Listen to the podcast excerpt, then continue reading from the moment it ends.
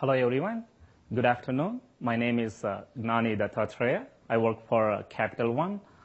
And uh, Capital One also has a booth in the Conference Expo. Please stop by to find out what are the awesome things that we work in uh, Capital One. It's a pleasure for us sharing our experience in uh, containers uh, operations management and automation with you today. And uh, here is uh, my colleague Satya. Hi, thanks everyone. My name is Satya Shanmugasundaram. I'm also an enterprise architect at Capital One. Uh, this is what we are going to expect from the session today. We are going to review how Capital One embraced microservices and Docker and how ECS has simplified our journey and how our container stack evolution happened. Um, with starting with classic ELB and with the availability of uh, application load balancers, uh, the infrastructure stack evolved quite a bit to solve specific problems. So we will review our different uh, infrastructure configurations. Then we will look at uh, different operations like how we create the infrastructure stack and manage it, uh, doing AMI updates, different deployment models like Blue, Green, and deployment and Canary deployment automations.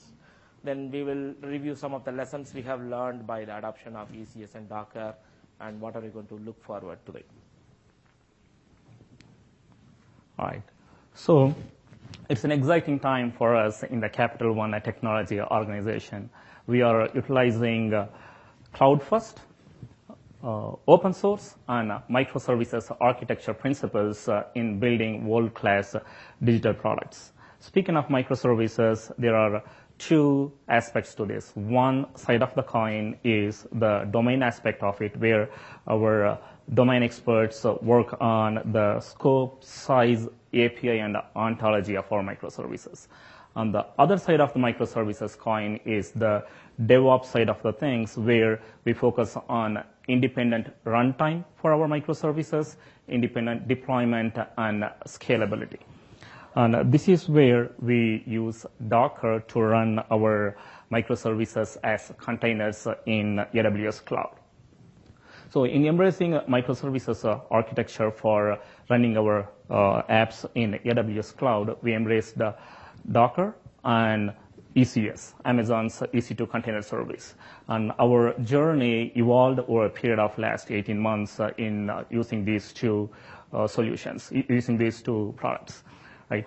And ours, Capital One, is a federated operating model. It's a large enterprise, and ours is a federated operating model. And what it implies is uh, each team uh, builds and owns their application. So you build, you want, there is no central team where all of the enterprise goes and deploys their apps as containers. Each application team has the autonomy and they have the so that they they can deliver at their own speed independent of other teams uh, in running their apps right? So running docker containers by itself uh, is not very helpful for delivering microservices for large enterprises. It is the devops pipeline along with the container management solution with the enterprise capabilities and uh, operational aspects with production ordered things. That is what makes the microservices click for the large enterprise like ours.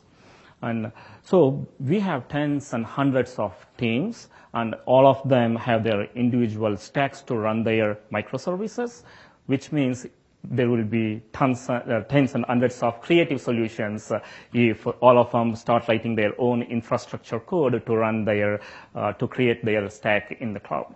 So we created a set of self-service automation tools to provide that reliability and scalability for our application teams to run their microservices. So as an application owner, I am focusing only on my application development and not write a single line of infrastructure code to run my Docker apps as microservices in the cloud.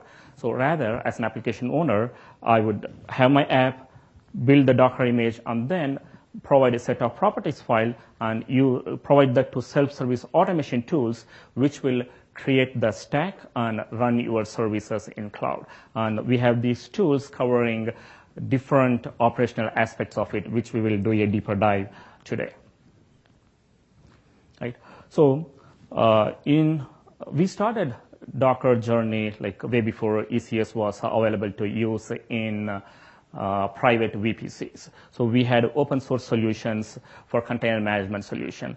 And uh, since then, uh, we, know, we understand it is not trivial to run container management solution with number of components that are required to provide dynamic uh, service discovery, load balancing, uh, operational aspects of it. So we started embracing ECS, and today ECS is the most adopted container management solution in the company, right? Uh, so we run different types of applications. So from the business side, it's the credit card servicing application, auto loan servicing application, enterprise applications. All of them take advantage of uh, Amazon's ECS and Docker solution. We run different types of uh, architecture applications. We have like, run microservices, event-driven applications, batch applications, real-time APIs, and all of them use ECS-based solution. And ECS significantly simplified our container solution, which we will see in the due course of this presentation. Right. One of the things that is very exciting for us uh, uh, for using using ECS compared to open source solution like Mesos, which we used in the beginning, is ECS deeper integration with AWS native services. Like we take advantage of our IAM roles, uh, the auto scaling, the CloudWatch metrics, and how we monitor all of the AWS deeper integration with ECS. We take advantage of them. Right. So with uh, ECS and our automation tooling, we have significantly reduced the time required for the application teams to run their apps in uh, AWS cloud with fully hardened production, production-ready container stack. So, uh, moving on, I talked a little bit about the container management solution that is required to run your containers, not just running containers, but what are all the other things that goes with it, right? So this is the end-to-end pipeline view of our uh, DevOps pipeline for our micro for delivering microservices, right? And uh, here, so I, I want to talk about a little bit about the, each component in this uh, pipeline. And our goal is build an operationally simple solution for each of the component. We don't uh, focus too much on what tool sets we use because tools will change. And uh, we want to build each component in the pipeline with an operationally simple uh, solution. And then we want to integrate all this with the APIs and uh, tomorrow there will be a better tool that solves for the same uh, component capability, then we will have to swap that one out. And we did this uh, quite uh, swap out some of the tools what you see here, right? So um, this is developers on one side, on the on the other side is your end users who or your app consumers. And we have we have uh, source control management, and we use GitHub Enterprise, and we use uh, for build we use Jenkins we have two types of repos. One is the code binary repo, and the other one is the Docker image repo. We use Nexus and we use Docker registry, right? And this is the runtime piece of your uh, containers, container management solution. This is where your microservices run as containers. And what are the what are the components of the capabilities, right? We need a compute cluster, we need a cluster manager, we need a container scheduler right? And those are the components and what is the solutions we use. EC2 instance for the compute cluster and for cluster manager and scheduler, we use ECS, right? And service discovery and dynamic service discovery and load balancing. And uh, before application load balancer was released, we ran our open source based solution for dynamic service discovery and load balancer, right? So uh, dynamic service discovery, we used a Consul and for load balancing, we used Nginx. On the later version of our stack, which we will, we will see, uh, we use AppELB to provide the same functionality, which is dynamic service discovery and load balancer, right? And we have uh, the ELB, and that is fronted by API gateway, and this is our clients access their apps. So the pipeline view, the, the DevOps pipeline, how it works, our developers check the code into source control and the tech lead commits the code and accept it. It triggers the build and the build would be like, you know, compiling the code. If it's the Java based application, pushes the code to our uh, binary repo and the Jenkins uh, server also builds the Docker image, pushes it to Docker registry, and makes an API call to our cluster manager, and that will deploy our service uh, in this container management solution. And depending upon what stack we use, uh, yeah, the co- containers that run gets registered into the service discovery solution, and it will be available for use via the ELB endpoint to our uh, API gateway. And API gateway handles all the gateway specific capabilities. So this is the end-to-end pipeline view.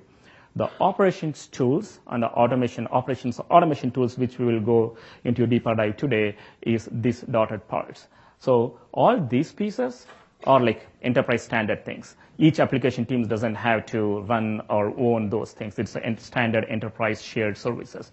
This is what each application teams create to run their, the runtime for the microservices. They provide Uh, the input to our automation tools, our automation tools stand up and run them, right? So which we'll see them. So moving on to container stack evolution. Looking at container stack evaluation, this is about creating our infrastructure stack. The infrastructure stack highly depends on how we load balance Docker containers. So one of the significant problem statements in running Docker containers in production in a very high availability mode is how do you do service discovery? How do you do load balancing? We are all know we all know that Docker containers are launched at high port, something like 32,000, and they can come and go. You cannot count on Docker containers running forever. So some of, sometimes they come very ephemerally, like few minutes you can launch and do something. So how do you load balance these things? How do you discover these things? How do you register these things? This significantly depends, depends on what tools we use and what the tool provides and what are those missing pieces we got to glue it together. So we will go through from classic ELB all the way up to application load balancer, which was just released in August. In the solution number one, when we started, we had ECS and classic load balancer. This is a very simple stack. Uh, when you launch a Docker container, it will uh, launch it into your compute nodes. The ECS agent will register the instances to the classic ELB. And uh, stack is very simple. And uh, if you want mutual SSL authentication, you can decide to do TCP load balancing, and your containers can do the certificate verification and all that stuff. We will go deep dive into the solution after we review all the available solutions. Okay, what if, if you want to do uh, more density packing and also we want uh, mutual SSL authentication? Density packing means now you want to be able to maximize your compute cluster. If you have a M4 large instance, you want to take advantage of all the CPU and memory. In this, we use ECS with classic load balancer, with Consul and Registrator doing the uh, service registration part, and Nginx along with the Consul template doing the load balancing part, and this provides you high density packing. Then, in August, uh, during the New York Summit, AWS made general availability of application load balancers, which provide the service registration and discovery part. So in the solution number two, we don't need those uh, on the right side. Uh, so this provides a simple stack. It's a high density packing, but we do not have support for mutual SSL, so which we'll go through why. This is the first solution, ECS and classic load balancer. So in this, the key thing to note is you need to have a fixed uh, uh, port configuration mapped for the Docker container to uh, host port. Let's say you are running Apache and you are running it on port 8080. You need to have port 8080 or any other port uh, mapped to the host. What that means is you can only run one container of each service in the same EC2 instance. So that kinds of limits you. If you have a three-node cluster, you can run the service only in three, only three containers you can launch because of the fixed host port. So that doesn't mean that this limits you to a large extent. Say if you have a large compute cluster, you have a large number of services, and uh, if you can manage the port configuration yourself and uh, count on ECS to manage all of that, and you need mutual SSL uh, done at the container level, this will still work great. So this is still used by some teams for the simplicity of the stack. Now let's look at, I want density packing. I want a couple of services running in 10 servers. I want, say, 200 tasks to be run. And I want uh, you know, complete service discovery management. So in this case, what happens is we run a highly available Consul cluster, looking at here. This three-node Consul cluster interacts with this uh, compute cluster. We have Consul agents deployed in the compute cluster. We have a component called Registrator, which is an open source software, which listens to these events of Docker containers launching. Doesn't matter what port Docker container gets launched. So that gets registered into the Consul central agent through to the Consul servers. Everybody polls the Consul servers through something called Consul template. And the Consul template is like event driven. Every time the Consul server reports a change, it updates the Nginx templates. It almost updates real time. And the Nginx templates reloads uh, the most recent update to the load balancing endpoints. And the classic load balancer still routes a TCP load balancing to the Nginx layer. So you have one Nginx process running in each of these EC2 instances, and the Nginx will route it to any of these instances. There is no guarantee that this Nginx will only route to this because there's enough, there is no affinity here. We tested that it is less than one millisecond latency, even if you were to go to a different instance. In this case, this is, this is a auto-scaling group with highly available configuration. This is an auto-scaling group this solves the high density packing issue. So you can run hundreds or thousands of containers and this Consul cluster will manage it. And uh, you can still do mutual SSL authentication. You can do TCP load balancing here and Nginx can do mutual SSL and certificate verification and can still pass those details to um, the containers. The containers can further authenticate the Nginx as the source and do any other uh, um, header validation like the name of the original certificate that was passed. So this provides you, in spite of the complexity, uh, this has been still very popular within our solutions because it solves most of the service discovery problems and it still supports mutual SSL authentication. Then came application load balancer. Suddenly, the stack is significantly simplified. There is no Consul or Nginx processes to manage. Now, if you look at here, if you're not familiar with the uh, application load balancer, it is uh, like classic ELB, like ent entry point, but you cannot load balance TCP here. You can only load balance HTTP or HTTPS, and that uses something called a target group for all practical purposes. Target groups are like your load balancer. The target groups works with the ECS agents in each of these ECS instances, and the ECS agent, as soon as the uh, services come and go, they register with the target group, and the target group gets load balanced by your load balancer using the context paths. So you can run multiple containers, multiple services, any number of containers uh, in this simplified stack. And the, one of the key limitation is you can only do a HTTP or a HTTPS load balancing here. So that means you, once you terminate the SSL, your originating client certificate information cannot be passed back to the uh, containers. So, uh, so we, you have to rely on perimeter security like security groups, network access control list to manage the security. So, but this provides a significantly simplified stack for uh, the specific problems we are interested in. All right. So you saw different three different types of stacks here, right?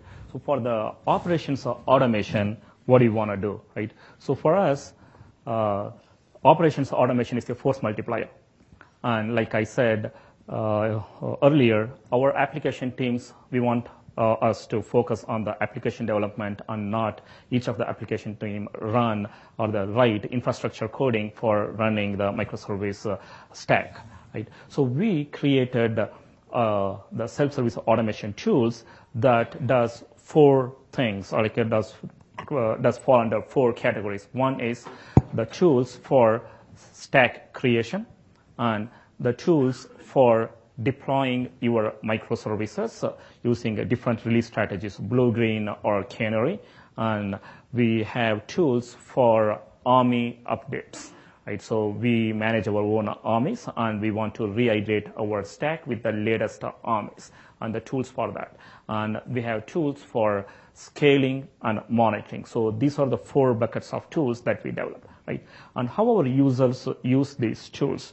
Our users prepare a property file describing where they want to run their application. It basically contains information like what is the uh, AWS account and what is the uh, subnets, availability zones, etc., uh, to create their stack and provide that tooling to either a Jenkins job or to a Lambda function.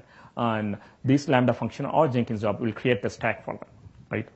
And likewise, we have tools for uh, blue green and canary deployment. These are all like Lambda functions, and our folks uh, uh, trigger these Lambda functions by dropping a property a parameter file to a bucket, and this will provide them those tools. And the AMI update automation tool, likewise, uh, they say this is my older AMI that is using my stack, this is the newer AMI, and we have the tools that rehydrates the stack with the latest AMI, and there is no user uh, disruption, end user disruption. It copies over all the services from old cluster cluster to new cluster. Um, that is another tool. And we have tools for health checks at the container level, at the instance level, and at the auto scaling group level, and at the cluster level, right? And uh, we have integration of our stack with the enterprise logging system.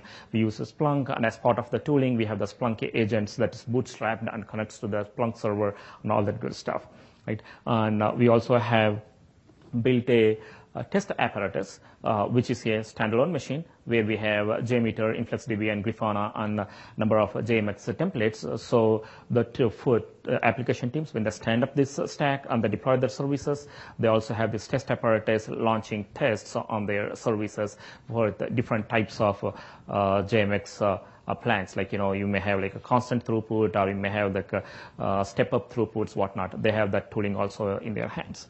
So and let's go over these four categories of our automation tools and have a little deeper dive into these tools.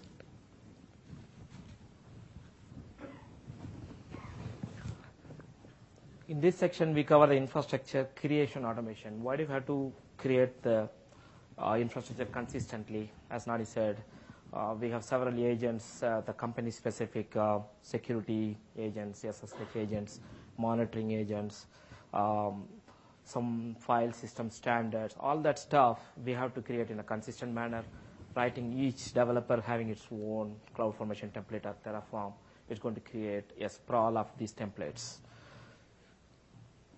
So this is how our infrastructure stack creation uh, process looks like. So as an application owner, the developers are expected to prepare a property file so all they have to know about is which VPC. They are already in an account, LOB specific account. They have VPCs, subnets, security groups, what instance size you need, what is your auto scaling group size.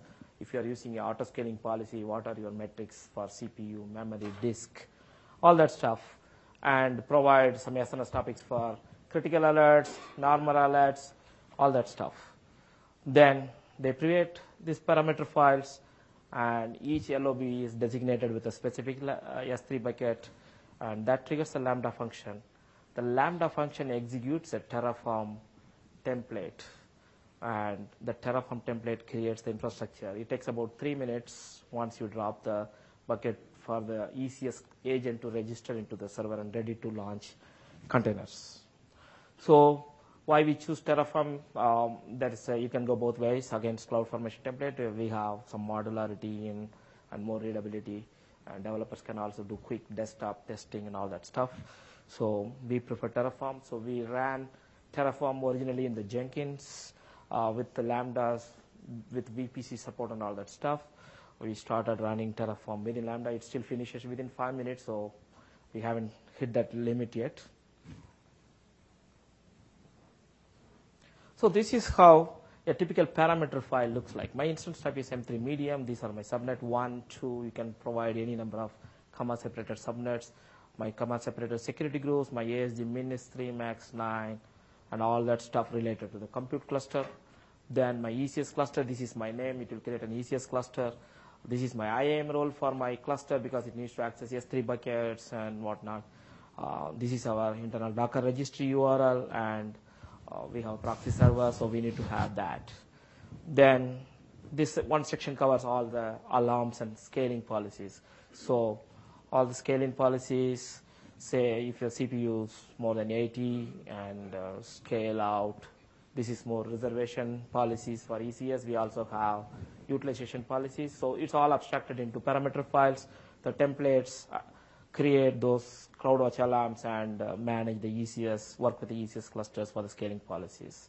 Then some teams may want to have a custom script because they have a specific log file configuration, or they want to download a certificate from their S3 bucket and configure the containers with the host volume mapping and use something with that. So we provided a custom script. Anything uh, we did in abstract in our main stack, people fill this with this gap and uh, you know they do all kinds of stuff, um, whatever the custom things needed for the application. So this is how yes three-stage stack creation happens. We separated the three stages because the compute clusters typically each time AMI changes, we have to, it can be one month or two months, or as often as you want. Something changes, your security groups changes, all that stuff. You can, if you want, you can recreate the cluster as many times as you want. So we create the compute cluster in one uh, set of parameter files, create the compute cluster. Uh, it's, a, it's a different folder on the same S3 bucket, so it gets triggered according to which event gets kicked off. Then we create a load balancer with a default target group. In this case, this talks about application load balancer stack. And in this case, the load balancer used to outlive the compute cluster, so it can run for months or even years, you know, because the DNS name, people don't want to change it, all that stuff. Uh, so basically, we create a load balancer and uh, we attach the load balancer. Uh, we register these auto scaling groups uh, along with the, and the third stage in this case here. The third stage is services. This is a one-to-many. This uh, you can each time you run it, uh, you create a service or an update a service. So you run it as many times as you want as the number of your services. So this has things like what is your container image, what is how many, what is the number of tasks you want to run, and what is your deployment plan, minimum deployment 50 percent, maximum 200, and all that stuff. All ECS service related stuff gets abstracted into these parameter files. And once they do this, uh, the stacks, uh, these services get, each service get its own target group and the target group registers with this load balancer with a context route and you can uh, start getting load balanced. Typically, if you have your parameter files, first time it may take an hour for an application team to work with their security team and other administrative team to find their right subnet security groups. Once that homework is done, probably one or two hour maximum, the total time it takes, if you have a Docker image to run, it takes about five to seven minutes to run end to end. And if you don't, if you no longer want it, you can destroy it in a few minutes. So, and you can do it as many times as you want so it's a you build, you own. So developers create this hundreds of times a week and uh, destroy it as often as they want. All right. So what we just saw was like as an application team, I used three micro functions and I created my stack that runs our microservices, right? So, and we use Capital One private uh, Amazon machine images. And uh, uh, our cloud engineering team releases updates to our AMIs periodically. And as our security and regulatory requirements uh, mandates us, we are required to uh, rehydrate our EC2 machines with the latest uh, AMIs. And when we have a stack that we have microservices running them, how do we update our application stack with the latest AMIs without causing any disruption to our end users. That is the set of AMI update automation tool, how that works. So here is the example where I have an uh, application, right? And I have this ECS cluster. This is my application load balancer. And in this application, I have two services. Uh, one, each service running two tasks, I mean, three tasks here. One, two, three. So there are two services, each service running three tasks, uh, and I have uh, two EC2 instances. And as we can see, uh, this is old AMIs. I'm getting notified by my security team that I need to rehydrate my stack with the latest AMIs that has been published. right? As an application team, I don't want to write infrastructure code to update my AMIs, but I don't want to cause any disruption to my end users who are using this uh, load balancer URL that are accessing my services. And I want to do this in less than a half hour, and I want to use the automation tools to get this uh, rehydration done. And here is how we do that. So again, most of our automation tooling is event driven via Lambda functions. And what, as an application uh, developer, I do, I prepare my properties file and I drop it in a S3 bucket saying, this is my uh, stack, this is my old AMI, and this is my new AMI, and update my stack, right? So I, uh, I drop that function, I, I drop the parameter file, it kicks off this Lambda function. This Lambda function is going to go and create a brand new ECS cluster, and it's going to create the same number of, in original stack I had two machines, it's going to create same number of machines, but this time with the newer AMIs. This is my first Lambda function. And I have my next Lambda function, which gets triggered, this is going to go and replicate all my ECS services that is running in my old AMI-based cluster to my new AMI-based cluster. So what's happening here is when these two ECS services are created in this new ECS cluster, these services are also getting registered to the same load balancer, to the same eh, app load balancer target groups. So at this point in time, what do we have is we have this application load balancer, and we have at this moment doubled the capacity of our services. One, one set of services running in the new AMI-based ECS cluster. The other one is running on the older uh, AMI-based cluster, right? So now we have all of these things perfectly running. Then we have the next Lambda function that goes and deletes my ECS services. It first gracefully stops the ECS services, meaning all the containers get stopped on the old machine and the draining happens so we don't break any in-flight transactions. And once all the containers are drained in the old stack, you have the ECS services stopped and then it will delete the stack. It will uh, remove, it will uh, terminate the EC2 instances, it will terminate the launch configuration, auto scaling group on the ECS cluster. And what do we have now?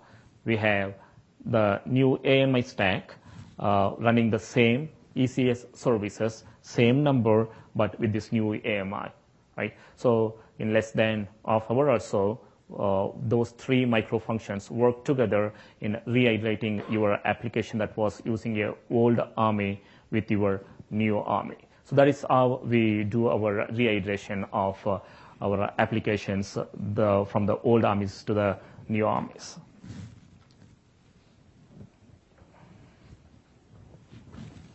Next, we look at uh, blue-green deployment automation. What is blue-green deployment? Most of you are familiar. We'll quickly review. This is courtesy of Martin Fowler. So we have a blue service running, and it was load balanced by this. And there is a brand new green service gets established, and you change the router. That's the basic. Basically, you establish the full capacity, and you change the router to go to the new service. So how do we accomplish this in this context? This is where we start. We have a blue service. This is a target group. In this case, application load balancer. We have two tasks running for this uh, use case across two EC2 instances, let's say. So this is our starting point.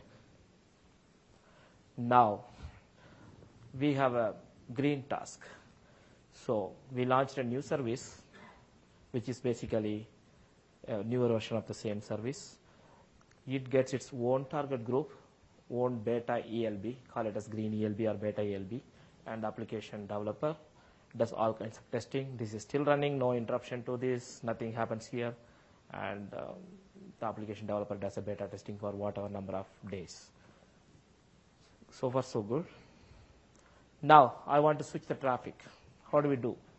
So we run a lambda, all of these are triggered by lambda functions, the way we described before. So we detach this whole set of containers, the ECS service, from this target group. The, we detach the whole target group and attach it to the, the same load balancer with a higher priority. If you're familiar with the ALB, uh, you would understand. If not, the priorities, you can have several target groups attached to a same application load balancer, and depending on which has the lowest number, that is the highest priority. So it gets load balanced. In this case, we attach, let's say the priority was 400, for example, for the blue service.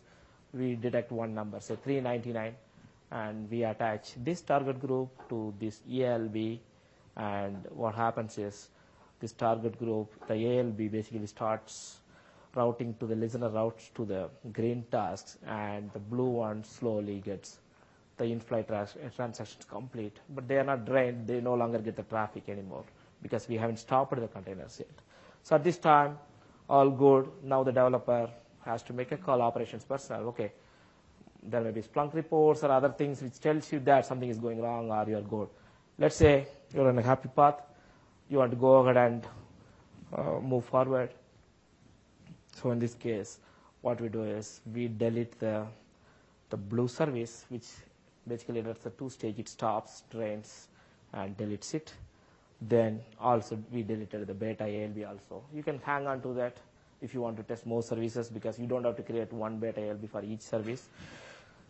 Say if you want to roll back, so we just we will do just the opposite. You submit the same lambda function with the parameter file with a um, action called rollback. We will just do the opposite of the original state. Basically, we remove the priority and um, the blue services start getting traffic to the original tasks and uh, then we have a next action that will delete the green service and you can start all over. Um, so that's how blue green deployment happens.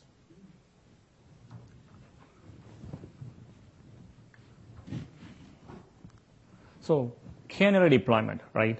And uh, not every application follows the same release strategy in a large enterprise, right? On some applications, you want to incrementally release the new version of the app uh, along with the older version and see how it is performing. And based on Uh, the performance that you, how your new version is working alongside the old version, uh, you will take decisions. I have released 1% of my containers, the new version with the older version, and you would say the everything is looking good. Let's increment it. Let's go forward by like 10%, and let's wait and see for like 30 minutes to see how it works. And you would make such decisions. And at some point, you would say, hey, I don't need uh, uh, I don't want to go forward. I want to roll back. Something is uh, not looking good. So you can roll backwards from going to like uh, from 10% to 20%. You will go from 10% to 0%. So your older version works. So how do we support this type of canary release strategy with this automation tooling, right? So like we say like we have let's say like we say like like 10% you want to release here and then wait for some period of time and you release 30% and then you make it go all the way if everything's looking good. And all along you have the same load balancer where your clients, their clients don't see any change uh, of you releasing your new version of the app into the mix. So as an application developer, what do I have? I have uh, like this is my deployment ID. I'm, I'm just calling, giving it an ID, saying this is my deployment ID for my uh, canary release deployment. And this is my uh, cluster, ECS cluster, and I have my blue service, V1, and I have my green service, V2. And we have like a number of tasks, and this is the task definition. So this is where it gets interesting. I'm going to say here, I want to increment my canary release by 20 percent and I want to wait for like uh, 15 minutes. And if everything is looking good, then I want to go forward every 15 minutes. And while I increased uh, like 15, uh, like 20% of my canary, I want to roll back my original ones by 15%. So I don't want to run like 100% of blue and 100% of the, the newer version and 100% of the older version. And what is this action? This is deploy right? So I prepare this property file, drop it in the S3 bucket, and it's going to trigger my Lambda function, which does this uh, canary deployment. And this is the set of tools or that we use in our canary deployment. So let's uh, go over how these things work. So again, uh, as you can see, we use all AWS native services here. Uh, we use S3 bucket, we use Lambda function, we use uh, SQS, and we use SNS topics uh, for like sending notifications, and we use uh, this our ECS cluster. As like we just reviewed, as an application owner, I am preparing my deployment file. I'm telling what is my ECS cluster and what is my uh, Uh, older service and what is my canary service and I drop into the bucket and my action is deploy. And this will trigger the Lambda function. And what does the Lambda function does? It goes to my ECS cluster and at this point I have two services. One is the older service and the other one is the canary service. It's going to increase the number of containers in my canary service by 20%. And when all those canary service containers come up and they all get registered in the same load balancer, to the same target group, when those are all done, then uh, it also goes and decrement by 20% the older service. It does that, and then it drops a message into the SQS queue saying, I did this much. I incremented my newer version by 20%. I decremented my older by 20% and drops that message in the SQS queue. And it also puts that message in the S3 bucket where we maintain the state of this uh, deployment, right? And once it does that, then it also sends notification to the operations folks of what just happened. It incremented the Canary version by 20%. That information also is published to this SNS topic.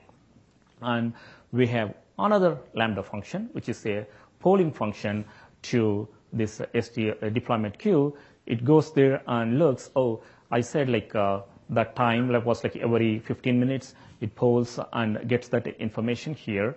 And based on that, it goes and again updates the service. So every 15 minutes, as long as there is no interruption, uh, it goes and starts incrementally rolling out 20% of your canary version and once those gets registered into the service target group it goes and uh, decrements the older version by the same amount. It continues to do that until all of the uh, canary version is uh, 100% and the older version is uh, off of the uh, traffic here right? So this is the happy path, what we just uh, uh, reviewed. And while this is happening, let's say like the first 20% is up, and you are watching your logs, and you are seeing uh, some errors showing up in the logs, and you want to stop this thing. So what do we do? Go back, hit the same pro- uh, properties file, and here instead of deploy, you put a so what, what do you want to do? Like you want to suspend and see what's going on. That is one action you can do. Or are, we are panicking, oh, nope, this doesn't work. Let's roll back everything. Then if that's the decision, you can say like a rollback. So we have two options here. I'm going to say like suspend.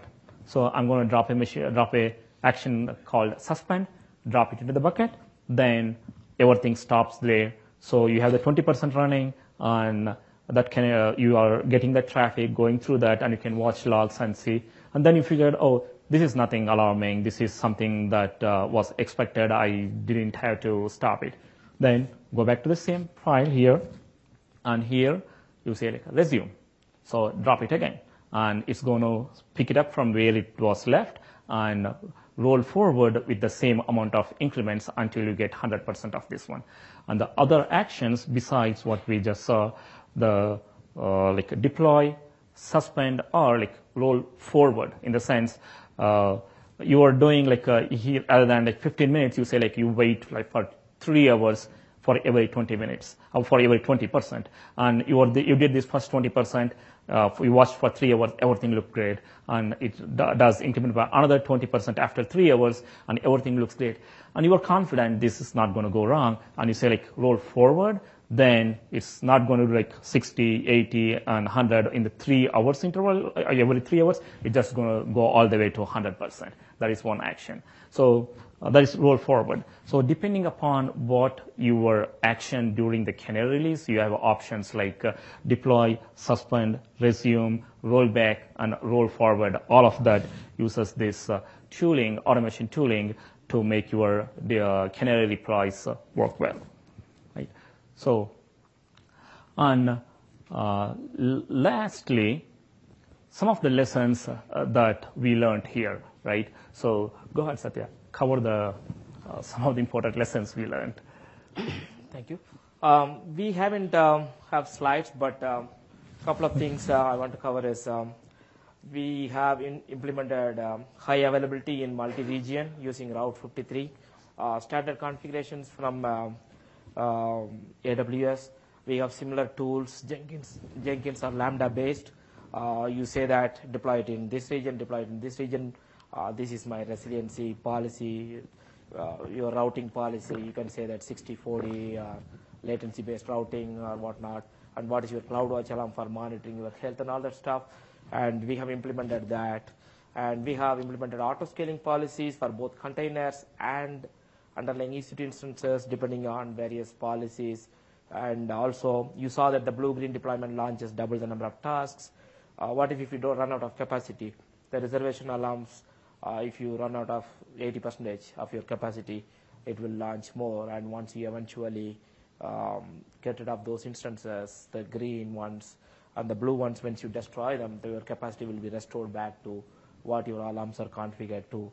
So ECS has significantly uh, simplified our container stack operations, uh, leveraging ECS, the native tools along with ECS. Uh, the integration is so powerful. And with this automation tooling, we have deployed several production deployments in minutes. we can say that. The, development, development teams have to just focus on the Docker images, test them fine, and not worry about the infrastructure stacks. One last point on that is we have been certified by AWS as a well-architected framework. We have, if you have an enterprise contract with support with uh, AWS, you can also do it for your company.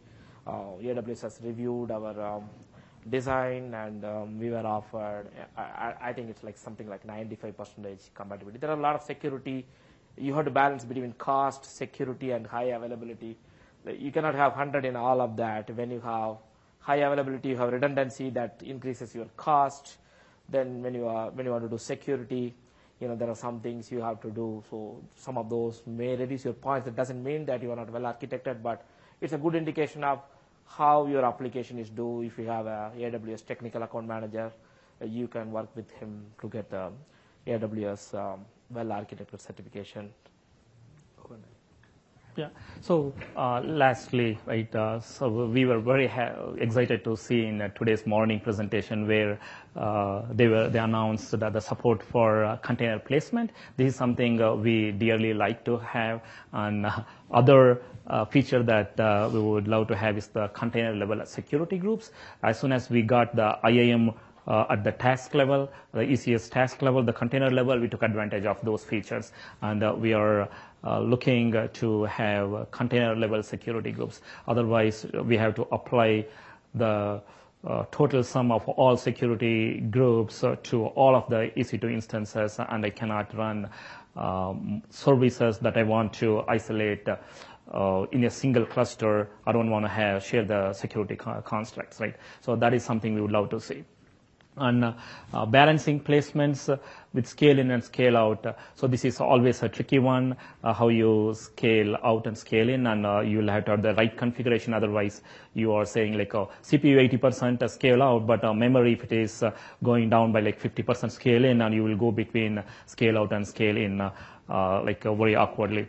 And other things like we like to see the rather than to have the step up or step down policies like when you hit like 80% CPU, we say step up like two machines or add two machines, add three machines. We don't want to be in that step up, step down uh, business. Rather, we would like to say, I want to maintain a target rate of like 60% CPU. You, Amazon, behind the scenes, uh, you take care of how many machines you want to add or how many machines you want to uh, scale down, but give us the target rate uh, that we want to uh, specify and not the number of step up or step down instances. So, so those are some of the things uh, that we would like to uh, see as the uh, ECS uh, uh, product grows and um, we, we, we are very thankful for our partnership with uh, Amazon uh, ECS product team and uh, the IAM uh, for like feature and other features. We had a preview and we the application load balance. So we had a preview and Satya and I published a engineering blog in Amazon ECS website talking about all the details and uh, different configurations and the different features of that one. So please uh, check that one out when you get a chance. So that's about it for today's presentation, and uh, thank you for your time.